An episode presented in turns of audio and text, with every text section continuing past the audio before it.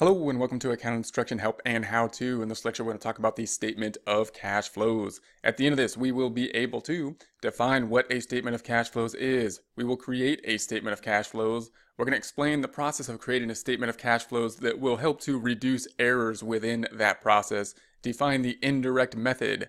So the statement of cash flows is going to be one of our timing statements.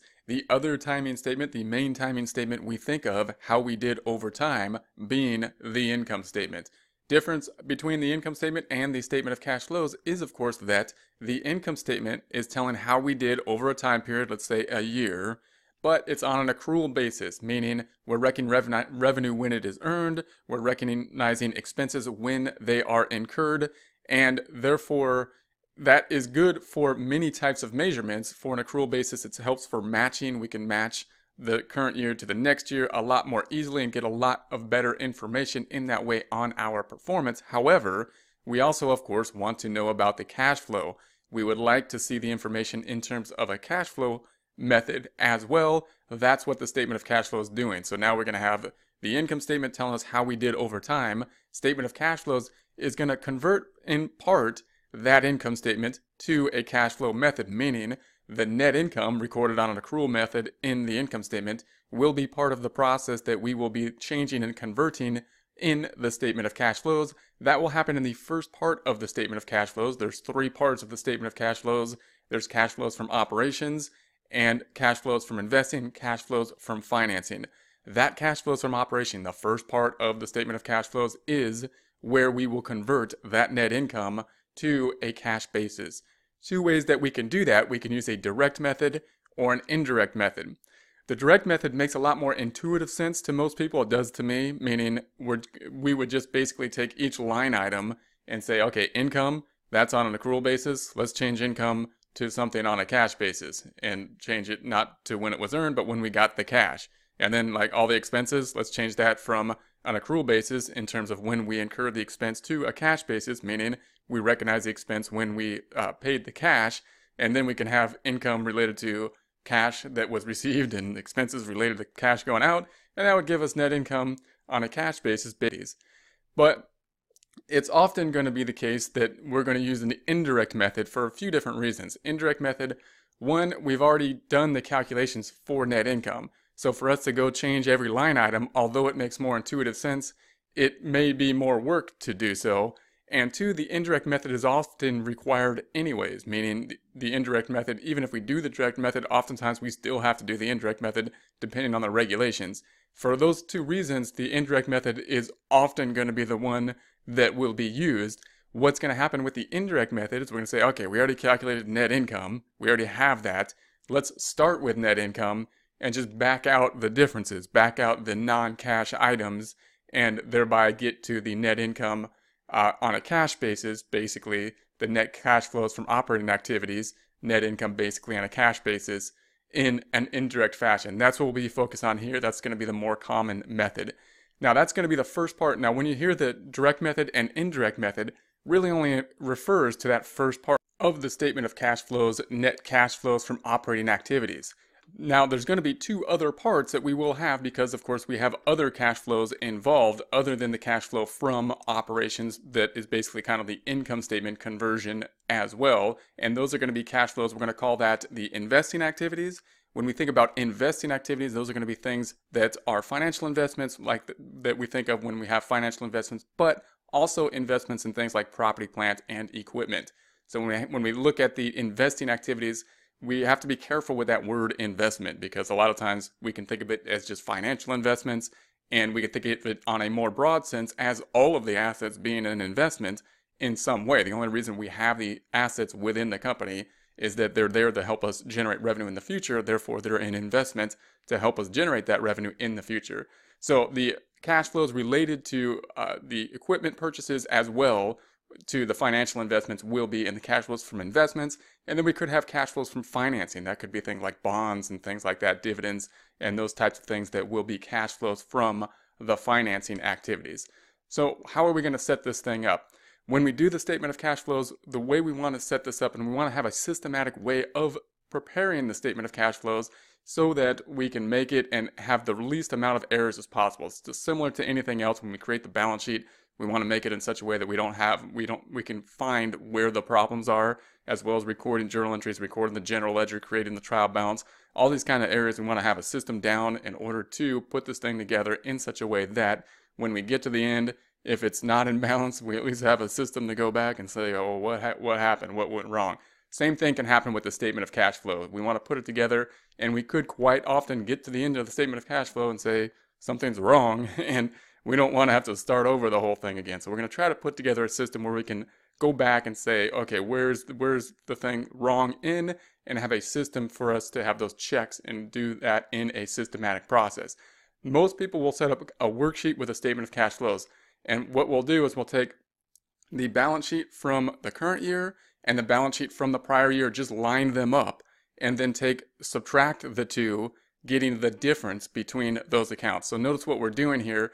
The statement of cash flow itself is a timing statement, meaning it records a period of time, the activity over that time in terms of cash flow, similar to an income statement.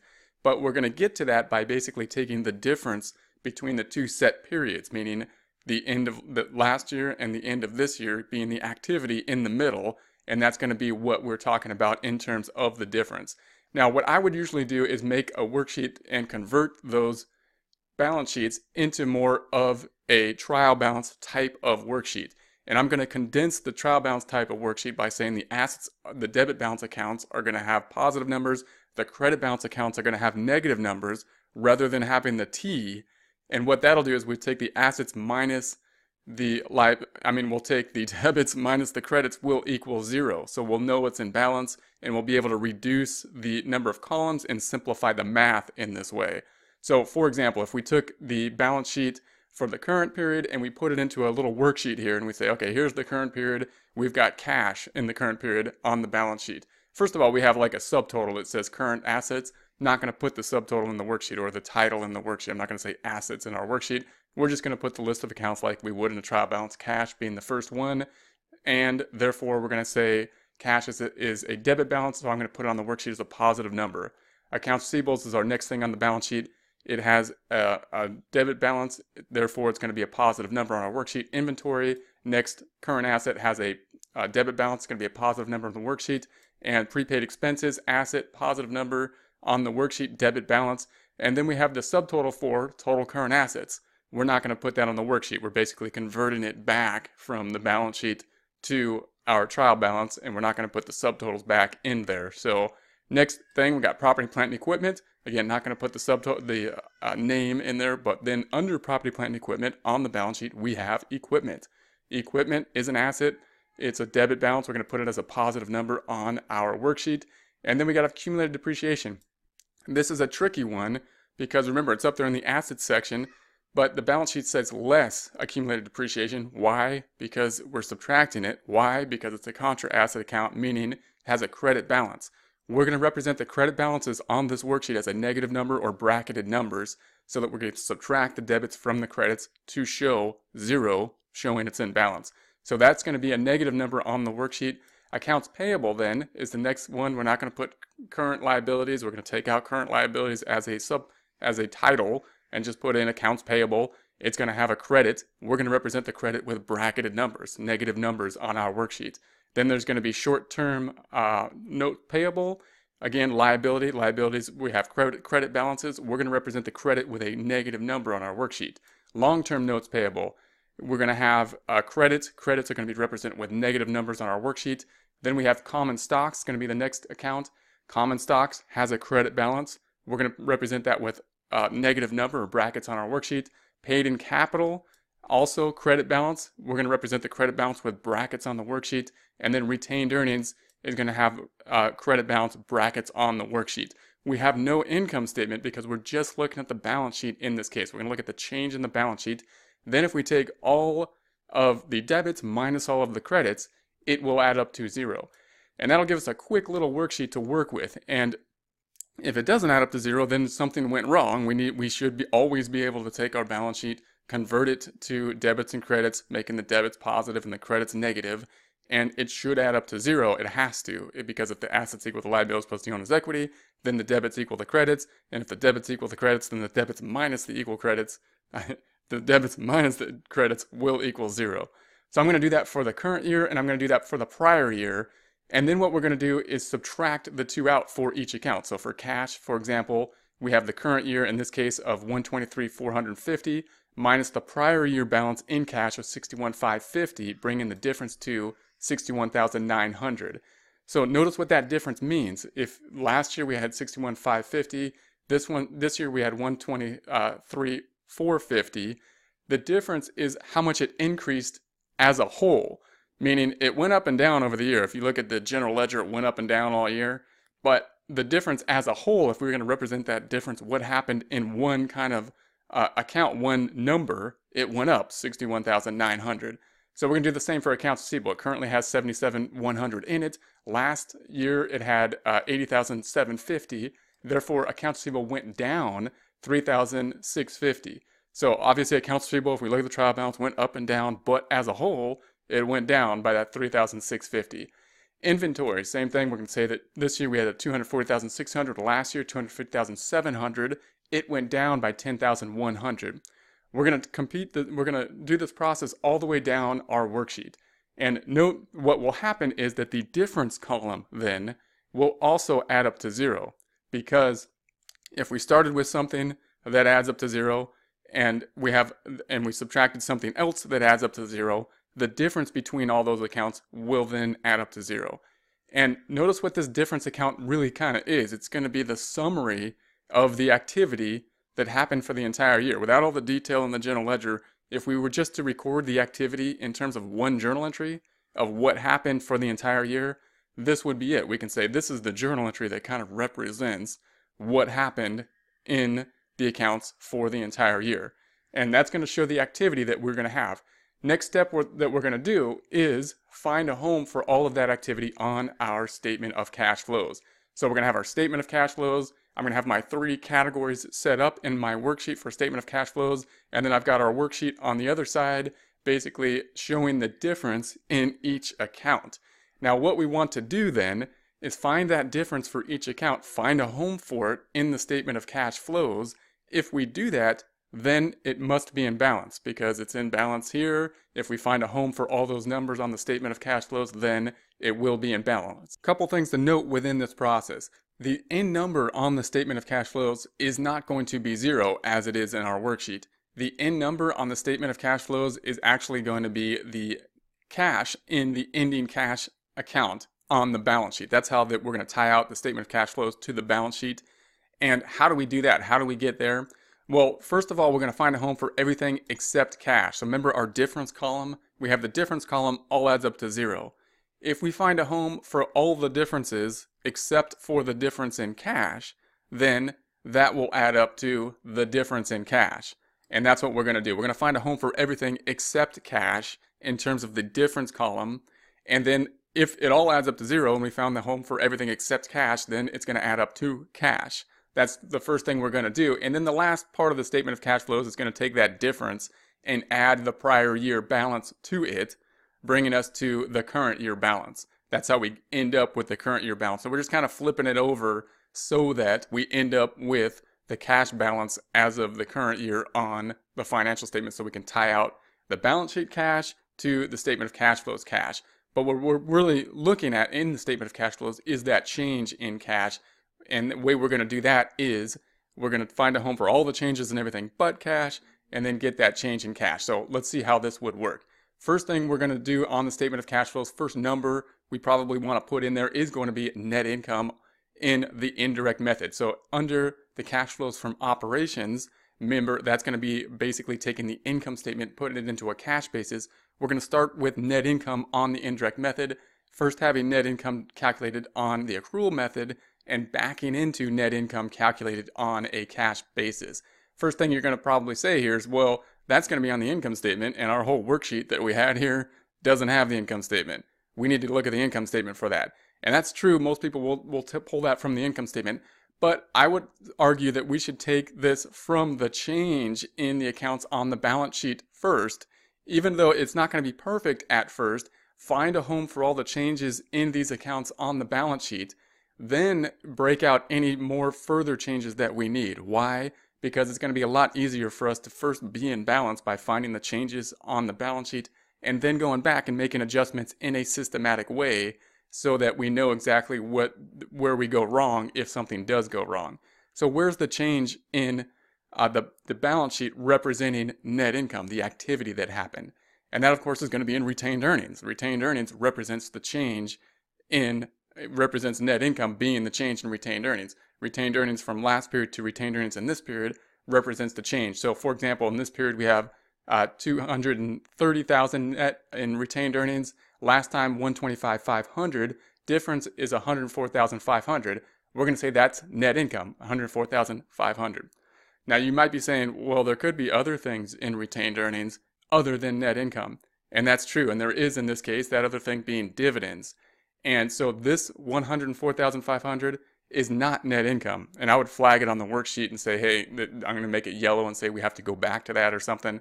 But I don't want to start breaking that number out into more components yet because that's just going to complicate my worksheet before I get in balance in the first place. I'd rather just say I'm going to go back and break that number out into dividends and uh, net income later and make sure it ties out. But first, I want to be in balance and tie out to my worksheet because that's just the easiest thing to do first off. Then we're going to go to all the accounts other than cash. So right under cash, first account on our worksheet, the difference from this year to last year is accounts receivable. Accounts receivable went down. This year it had 77 100 in it. Last year it had 80,750 in it. It decreased. Now, the first question is where are we going to put that decrease, that 3,650? Is it going to be an operating activity, an investing activity, or a financing activity? First thing I would think is, is it an operating activity? And if not, then move on to the others. What, how would I know if it's an operating activity? Because we're not looking at operating activity has to do with the income statement, and we're looking at the balance sheet. What you want to do is look at the transaction and say, okay, is the other side of the transaction kind of the income statement account? We're backing into the income statement account. And when we invoice something, basically we debit accounts receivable and we credit income on the income statement. So accounts receivable is a way for us to back into the net income. So we're looking at the change in accounts receivable in and that change part of that is basically the net income. That's how we're backing into the net income. So we're start we're starting from cash. So we started at net income on an accrual basis. We're reversing this change in accounts receivable. So I'm going to give you the general rule. We'll explain why and then you kind of want to go back to the general rule oftentimes when you work problems just to memorize how it will go because that'll, that'll not allow you to your brain to get mixed up when you're doing test questions and things like that. But you want to be able to explain it to yourself when you have time to do so. And if you can explain these to yourself, if you understand the cash flow statement, really that is really good for understanding the accrual system in and of itself because you're basically converting the accrual system to cash and that's really good practice for understanding how the thing works. So, the general rule is that if we have an asset, such as accounts receivable is, and there is an increase in the asset, then we're going to decrease it, subtract it from net income. So if the if the asset went up, we're going to reduce it from net income. If there's a decrease in an asset, such as accounts receivable is, we're going to add it to or increase net income by that decrease in accounts receivable. So let's explain why that is in accounts receivable, and then the same logic applies to all the other assets, and I won't go through the same logic in all the other assets, but you can think through it. So there's two, two journal entries related to accounts receivable. Accounts receivable goes up. When does it go up? When we debit accounts receivable and we credit sales, when we send out an invoice. And then when does it go down? When we get cash and then we have to credit accounts receivable for the cash that we have then received.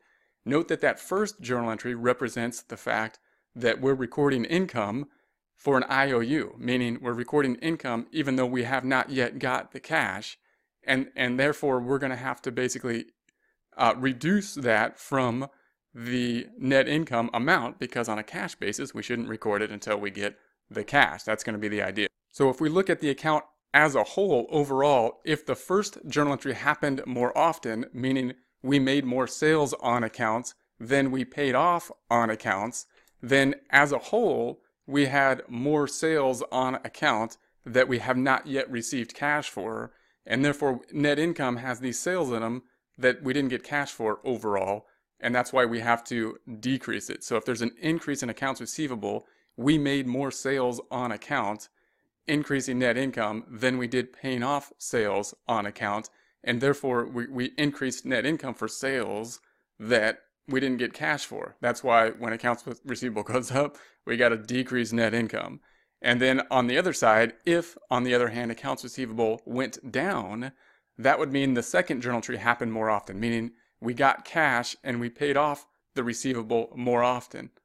And that would mean that we would have to record the income in this time period because we got the cash in this time period. So that's why if the second journal entry happened more often, we got cash and we decreased accounts receivable, meaning accounts receivable went down overall, then we would have to increase that amount to net income, representing the fact that we got cash in this time period. And that's the time that we need to recognize the income, so we have to actually increase the net income at that time. So that's kind of the reasoning of it, but you want to just memorize the general rule, and that general rule being that if an, if an asset goes up, then we're going to decrease net income on the statement of cash flows. If an asset goes down, then we're going to increase net income on the statement of cash flows. Next account under cash is going to be inventory. So inventory in our worksheet, we had uh, 200, 240,600 in the current period, and then we had the 250,700 difference being a decrease of 10,100. We're finding a home for that decrease. So where does it go? Operating activity, investing activity, financing. The account related to inventory that's on the income statement is cost of goods sold. Therefore, we're going to put it on the operating activity, basically backing into that net income. And I'm not going to go through the logic again. I'm just going to copy the same idea from that we went through for the accounts receivable. We're just going to say, okay, if there's an increase in the asset, then we're going to decrease net income by it. And if there's a decrease in the asset, then we're going to increase by it. This one went down, the asset went down. Therefore, we're going to add it back to net income, just following the same logic we did with accounts receivable. So now in the statement, in the statement of cash flows under cash from operating activities, we got net income, 104,500, and then we're going to add to it the accounts receivable difference, 3,650. We're going to add to it the uh, inventory difference, 10,100. Next account, if we look at our differences worksheet, is prepaid expense. It is currently at 15,100. Last year it was at 17,000. It decreased as well. It's also an asset. Now, prepaid expense the other side of it is some kind of expense, probably insurance. Therefore, it's also going to be in the cash flows from operations, the one related to the income statement. We're going to do the same type of thing. So uh, we're just going to put that in there in accordance with our rule. It went down. Therefore, we're going to increase it back to net income. So net income is going to increase by that amount as well. We're just going to keep going through these. The next account happens to be equipment. So equipment, then we have to think, okay, the change was it was at uh, it's currently at 262 250 last year it was at 200,000 change being an increase 62,250 now equipment is it an operating is it an investing or is it an financing activity? And you might think it should be an operating we're using the equipment but the uh, equipment is an asset and the other side of it is uh, you know the depreciation is going to be on the income statement but the other side of it isn't on the income statement. So that means that it's not going to be in the operating activity. And it's kind of a tricky one. It's going to be in investing activities. And again, that was that used to be tricky to me because when I used to think about investing, I would think about that's just going to be like stocks and bonds or investments. But remember, all the assets are kind of investments in a way. And the equipment is especially a long-term investment because we uh, bought the equipment in order to help us generate revenue in the future. So if we purchased equipment, then it's going to go on the investing activity here. Also, if, if equipment went up or down, of course, it's going to be in the investing activity, even if we sold the equipment as well. I'm going to follow the same logic as with the other assets, meaning the equipment went up, therefore we're going to decrease it from the from the statement of cash flow. So the equipment went up, we're going to decrease it from the statement of cash flows. Why? Because we're assuming it went up because we paid cash for the equipment. Now, again, you might be saying, well, it's highly possible that we didn't pay cash for the equipment. We may have financed the equipment, and that may well be, but I'm not going to get into that now. I'm going to flag it. I'm going to make it yellow or something like that and say, hey, I want to go back in here and check all the equipment purchases and see if we paid cash for the equipment or if we financed it But at this point in time, I just want to record the differences in the worksheet, be in balance, and then go back and break out those differences into their subparts at a later time in a systematic way. Then we're going to look at the next account. The next account is going to be accumulated depreciation. Accumulated depreciation is a little bit tricky because remember it's an asset, but it's a contra asset account. So it has a credit balance in it. So it was at the 110,750. Eh, that's what it currently has minus the 95,000. Therefore, it went up by 15,750 in the credit direction. Now, we're not going to quite follow the same rules for the contra asset here because it's going to be a bit different in terms of it being the contra asset. What's going to be the other side of accumulated depreciation? It's going to be depreciation expense. So that depreciation expense is on the income statement and therefore it's going to be part of the cash flows from operations. So we know that difference is going to be in the cash flows from operations. The only question is where are we going to put it? And we, usually we're going to put that up top so that the depreciation is a non-cash item on the income statement representing the difference in the accumulated depreciation. Therefore, we're, gonna, we're usually going to put that right under the net income. Instead of calling it like a change in accumulated depreciation, we're not going to say it's a, it's a change in accumulated depreciation. What we're going to say is just this is the depreciation expense that is a non-cash item.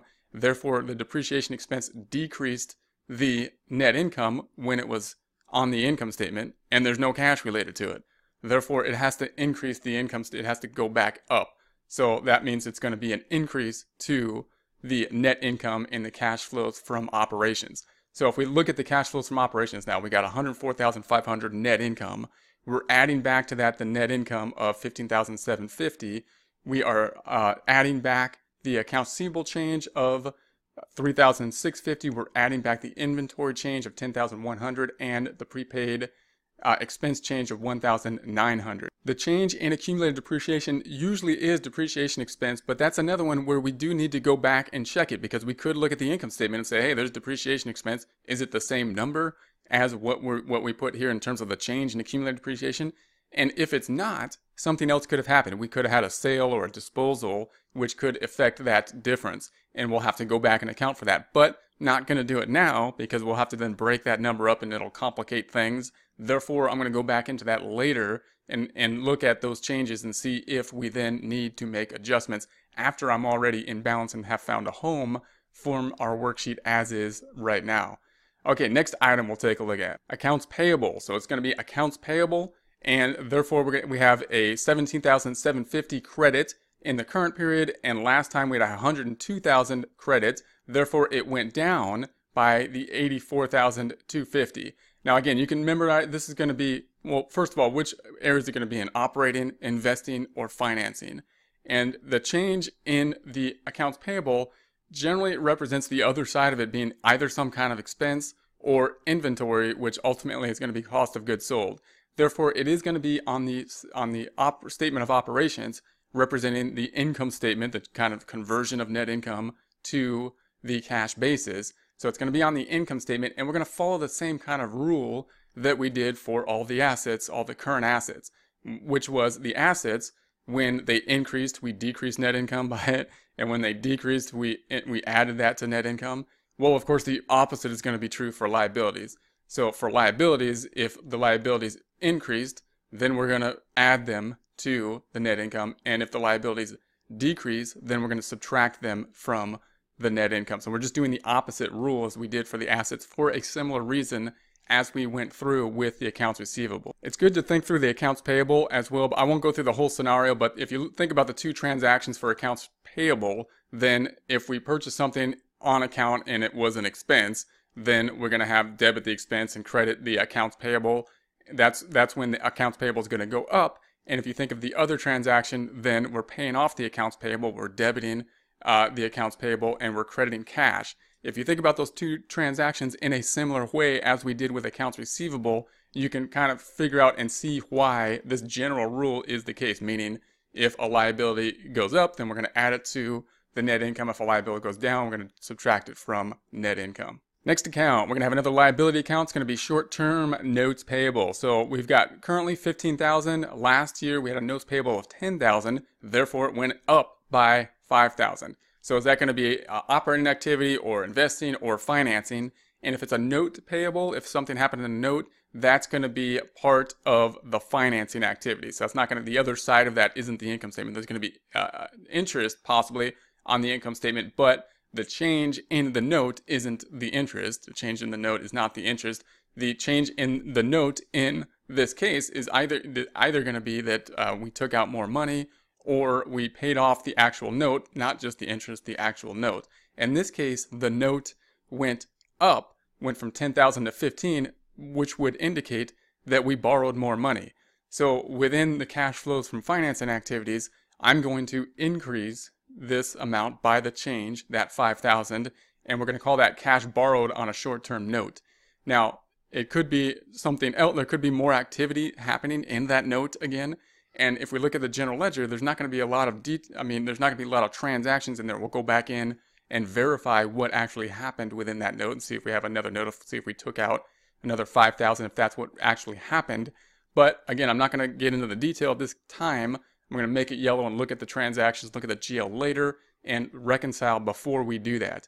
Then we've got the same thing for the long-term note payable, currently being on the books for 100,000 last year 77,500 change increase in the liability of 20,000 22,500 again financing activity change in the note the note went up so it looks like we borrowed more money so I'm going to go from the cash uh, cash borrowed on long-term note 22,500 again other things could have happened there so we're going to have to go look at the detail for example we might have had the note for non-cash item we could have had the note because uh, we borrowed it to buy the equipment or something like that. So we're going to have to go into more detail on that, but going to do that at a later time. Going to first reconcile our worksheet before we do that. Next items, we've got uh, paid, we've got the common stock and the paid in capital. Now, oftentimes the common stock's not going to change a lot of the times because we're not always issuing stock. But uh, if we issue the stock, then the common stock will change the paid in capital. That's us issuing stock and receiving money for it, kind of like an investment the owner's investing. So in our case, we had common stock of 215,000 this year, last year 200,000 change 15 went up and the paid in capital went up by 30,000. Now remember that these two are related because remember the uh, common stock is going to be on at par value oftentimes and par value is not the fair market value and then we're going to sell it for over the fair market value and therefore any added payment above the par value is going to be in the paid in capital. So I'm going to do these two accounts at the same time, them being related. The change 15 and 30 being a total change of 45. So is that going to be uh, operating, investing, or financing? And in this case, that's also going to be part of the financing activities. We're issuing the common stocks. So we're in the financing activities, we're going to increase this area, cash received from issuance of common stock, 45,000 within the financing area. So now we found a home for everything. We found a home for everything except cash. So if we were to look at these sections within our statement of cash flows, we've got the first section, we've got the net income, uh, 104,500, and then we've got the depreciation that we're going to increase it by 15,750. We're increasing by accounts receivable change 3,650. We're increasing by inventory change 10,100 increasing by prop, uh, prepaid expense change 1,900, and then we're subtracting the accounts payable change 84,250. If we add all that up, we end up with 51,650. And then on the cash flows from investing activity, we had the cash paid for purchase of equipment. We got to double check that, but that's what we have right now as the change, and that's uh, a negative or decrease of 62,250. So that's the total amount. That's all we have. So the total net cash flows from investing activities is the decrease 62,250. And then in the cash flows from financing activities, we had the cash borrowed on the short-term note, 5,000 cash borrowed on long-term note, 22.5, and cash received from the issuance of common stock, 45,000, for a total of 72,500.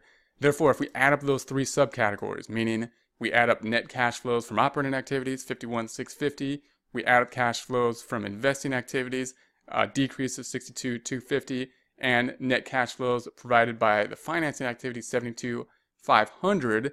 We then have a change in cash, which in this case is an increase of 61,900. If we did that right, then that should add up to the first line on our worksheet the change in cash, 61,900.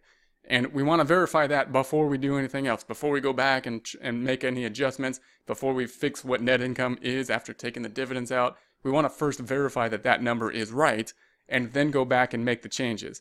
So in this case, we have that number. And then when we get to the end number, the end number on the balance sheet is the ending cash, not the change in cash. So we don't stop there because if we stopped there, although it makes sense to stop there, we can't tie the number back to the balance sheet when we present the financial statements. So what we're going to do is we're just going to add to that last year's number. That's the change.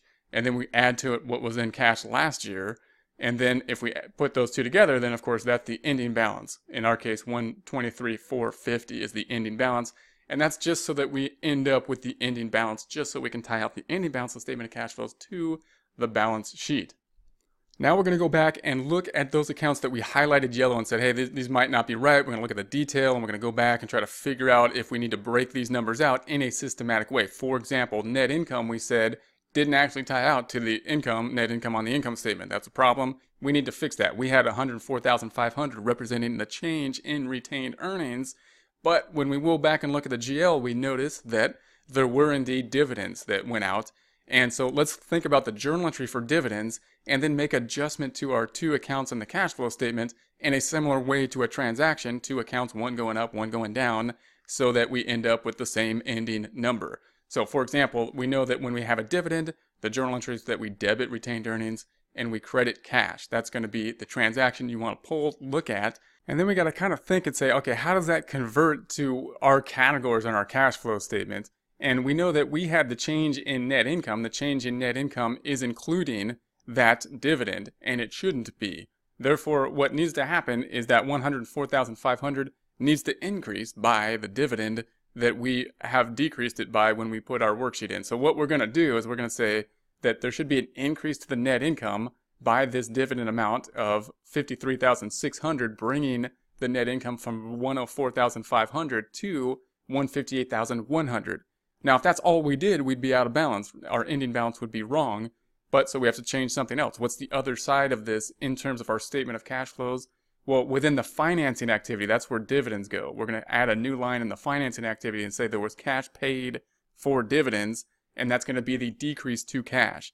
So you can see we're kind of thinking about it, this in terms of like a like a journal entry process, and we're going in and just breaking these numbers out that have more than just the components that are on our worksheets into the components. In this case, we have the change in net income is going to increase. And then in the cash flow from financing activities, we're going to add a line cash paid for dividends, making the decrease. And of course, the difference then ties out. Next item we flagged that we want to go in and look at the activity was under the cash flows from investing activities, we had cash paid for purchase of equipment and we assumed it was a decrease of 62,250 we want to look at the activity in that account for the equipment account. And if we drill down on the general ledger, general ledger and look at the activity, we may pull something, for example, we may have uh, sales and we may have purchases and we're questioning whether the purchase was for cash or not and, we're, and we want to see if there were any sales of equipment. So in this case, we had a sale of equipment and we pull the journal entry, we see a sale of equipment as part of the activity. And so we're going to have to break that out and deal with the cash and non-cash accounts in that transaction. If we look at this journal entry, there was we received cash, 26,050, and we sold the equipment, the equipment being going off the off the books, the equipment has a debit balance, and we credited it uh, 51,000 to take it off the books. Then we also had to take the accumulated depreciation off the books related to the sale. Accumulated depreciation has a credit balance. We debited accumulated depreciation when we sold the equipment, 22,250 and the difference was a loss. So we had this sale of equipment, we sold it for 26,050, debiting cash for that amount. We took the equipment off the books. It had a cost of 51,000, so we credited cash for 51,000. We had to take the related accumulated depreciation off, so we debited the accumulated depreciation related to it, which was 22,850. And for this transaction, we ended up with a loss in order to, for the debits to equal the credits of a debit of 2,100. So now we got to think about that and say, oh, okay, so how are we going to fix that? How are we going to record this journal entry in terms of our statement of cash flows to adjust the accounts that we have there in order to report this activity? Well, first we know that we had a sale of four cash of 26,050. And we didn't record any sale for cash on our statement of cash flow. That's going to be in the financing, that's going to be in the investing activity. All we recorded was the cash paid for the purchase because we lumped it up into one number. But it wasn't just that 62 250 difference needs to be broken out in part to cash that was received in this case for the sale. So we're going to have a new line item under cash flows from investing activities and we're going to put that first part in it, the cash that was received, that's going to increase in this case by the 62,050 that we got. And then we know the equipment, the equipment was taken off the books. And that change in the cash flows from investing activity, the 62,250, includes that equipment. And therefore, we actually going to add that back to the 62,250 so that the cash paid for purchase of equipment was actually, we're assuming until we look at the actual purchase to verify, was 113,250 because we, we included, lumped in that number of the 60,250, this sale that happened as well. And then the accumulated depreciation of 22,850 uh, that we took off the books, that difference, the accumulated depreciation difference, we recorded in the operating activities in terms of depreciation expense. So we recorded the change in the accumulated depreciation as the 15,750 and we probably would then notice that when we looked at the income statement that it didn't tie out to the income statement, the difference being, in this case, 22,850. Why? Because we had the sale of equipment that was the other thing within the general ledger rather than just recording the depreciation expense. So we're going to increase depreciation uh, on the statement of cash flows from the 15,250, the change we put in there in terms of accumulated depreciation, increasing by this 22,850 uh, for this transaction bringing the balance up to 38,600. And finally, we had this loss that we had of 2,100. Now, the loss is going to be included in net income in the operating activities, but because it's related to the sale of equipment, which we really want in the investing activities, we've included it in the investing activities, so we don't really want it in the operating activities, so it's already in net income. Therefore, what, what we're going to do, the net income went down by that amount, so we need to increase it by that amount. And so within the cash flows from operations, right under depreciation, we're going to include an account called loss on sales, and we're going to add that back in. Why? Because we don't want it in the net income. We want it in the state in in the cash flows from investing activities. So notice this is a complex transaction. If we tried to do this as we go, we would probably be very likely to be out of balance and throw ourselves out and not know what really happened. And even going back into it in this process, it can be complex to transform this journal entry into the increases and decreases. But if we do it in this format, at least we can go and we can go to our supervisor or someone and say, hey, I know it's in balance before this. I know I got to adjust these accounts related to this transaction. How can I adjust these accounts related to this transaction and break out these changes in such a way that will make sense? So if we take this journal entry and we then turn it into an increase and decrease in terms of our statement of cash flows, we know that we'll at least be in balance if we find those increases and decreases in a similar way as if we were recording a transaction, and there, thereby we can at least remain in balance or at least know why we're not in balance and know when we need help and exactly what point that we need help on. Now, if we keep looking through our equipment transactions, it's very possible we find some more transactions in terms of purchasing the equipment. And if we see another purchase, we may see a journal entry that looks something like this, meaning we purchased equipment, we paid some cash in this case, and then we financed part of it. For example, the journal entry might be we bought equipment for 113,250, we paid cash of 43,250, and we have a long-term debt that we we're going to incur for this transaction of 70,000. So the journal entry would be equipment went on the books 113,250 debit, cash then got credited 43,250, and then we had the long-term debt on the books as a credit of the difference of 70,000 credit. Now, we basically had the difference being uh, within the account for cash paid for purchase of equipment. And in this case, we have this long term note that needs to be part of that because we didn't pay all cash for it. We didn't pay 113,250 cash.